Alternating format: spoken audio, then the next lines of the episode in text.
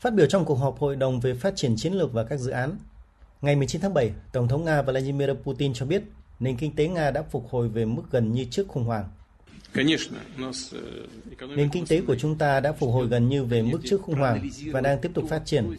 Chúng ta có cơ hội phân tích những việc đã làm, cách thức thực hiện, từ đó có những điều chỉnh phù hợp và phân bổ nguồn lực nghiêm túc cho việc này.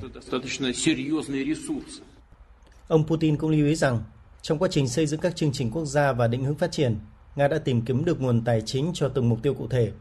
Theo ông Putin, nhờ có chính sách kinh tế vĩ mô linh hoạt, có trách nhiệm, các biện pháp hỗ trợ khởi nghiệp và các ngành công nghệ cao, đất nước có thể nhanh chóng khắc phục hậu quả sau khủng hoảng.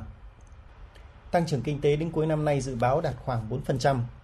Ông Putin nhấn mạnh rằng những xu hướng tích cực này cần được sử dụng để cải thiện mức sống của người dân, bởi vì đây chính là ý nghĩa và kết quả quan trọng của tăng trưởng kinh tế. Trước đó ngày 14 tháng 7, các nhà phân tích của Ngân hàng Trung ương Nga cho biết nền kinh tế Nga trong quý 2 năm 2021 đã phục hồi đạt mức trước đại dịch. Trong tháng 5 và tháng 6, nền kinh tế của đất nước tiếp tục tăng trưởng. Các chỉ số tăng trưởng trong tháng 6 ổn định hoặc giảm nhẹ so với tốc độ tăng trưởng của tháng 4 và tháng 5.